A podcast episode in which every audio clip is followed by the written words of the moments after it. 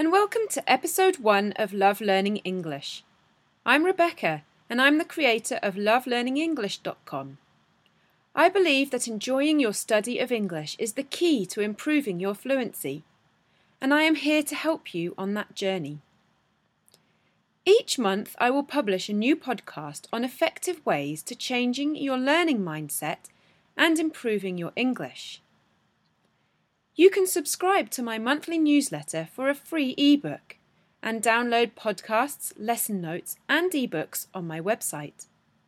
Stay posted for video lessons, which are coming soon.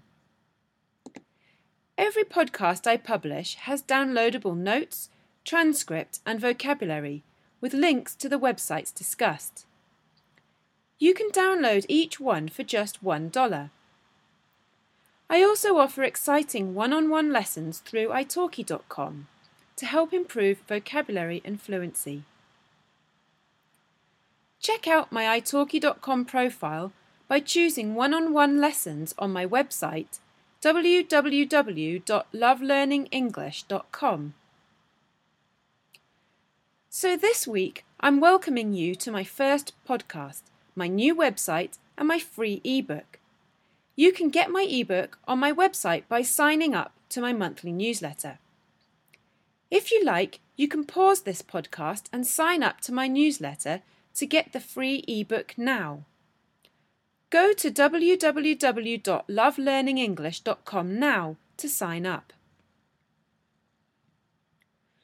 My ebook discusses five tips for easier English, and in this podcast, I will be discussing the first tip Love learning English. Okay, so think about when you were at school. Were you good at the subjects you hated or found boring? Probably not.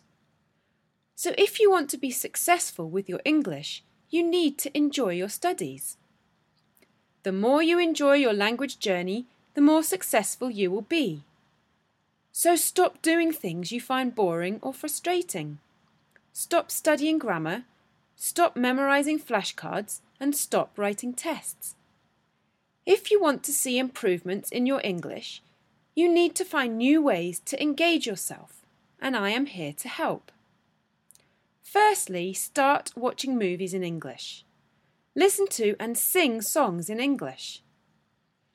Genius.com is a great website where you can listen to and study the lyrics of thousands of songs. YouTube, of course, is great for music videos. And check out lyricstraining.com, where you can play gap fill games with music videos. Listen to the same songs again and again to really help you memorize the new vocabulary. I will be making another podcast soon about the importance of music in language acquisition. Make new friends online and chat to them in English italki, My Language Exchange, Live Mocha, and Verbling are just some of the great websites where you can find language partners and teachers. One of the hardest things about conversation is knowing what to say. So talk about your hobbies and interests. You know what to say, you just have to focus on how to say it. Reading and listening are great ways to acquire new vocabulary. Subscribe to an interesting blog or YouTube channel that interests you. For example, I'm interested in cycling, so I watch cycling channels on, in French on YouTube. Reading and listening won't be boring anymore, so you'll learn faster. Lastly, why not enroll in an online course? Myself and several of my students are doing this and we find it's a great way to practice our language skills each day. The courses have questions after each video to assess your comprehension, and the content is interesting because you get to choose what you study.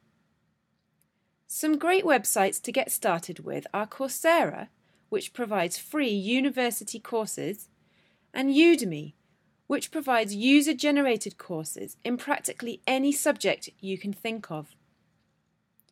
Okay, so there you have it. A few tips to help you get more enjoyment out of your language learning. I would love to hear what you think of my first podcast and my new website. You can email me on rebecca at lovelearningenglish.com or tweet your thoughts to me at lovelearningesl. You can also join me on Facebook and Google. Just search for Love Learning English or get the links in the lesson notes. So that's it for this week. For our next podcast, we will be discussing tip number two think like a baby. And until then, goodbye.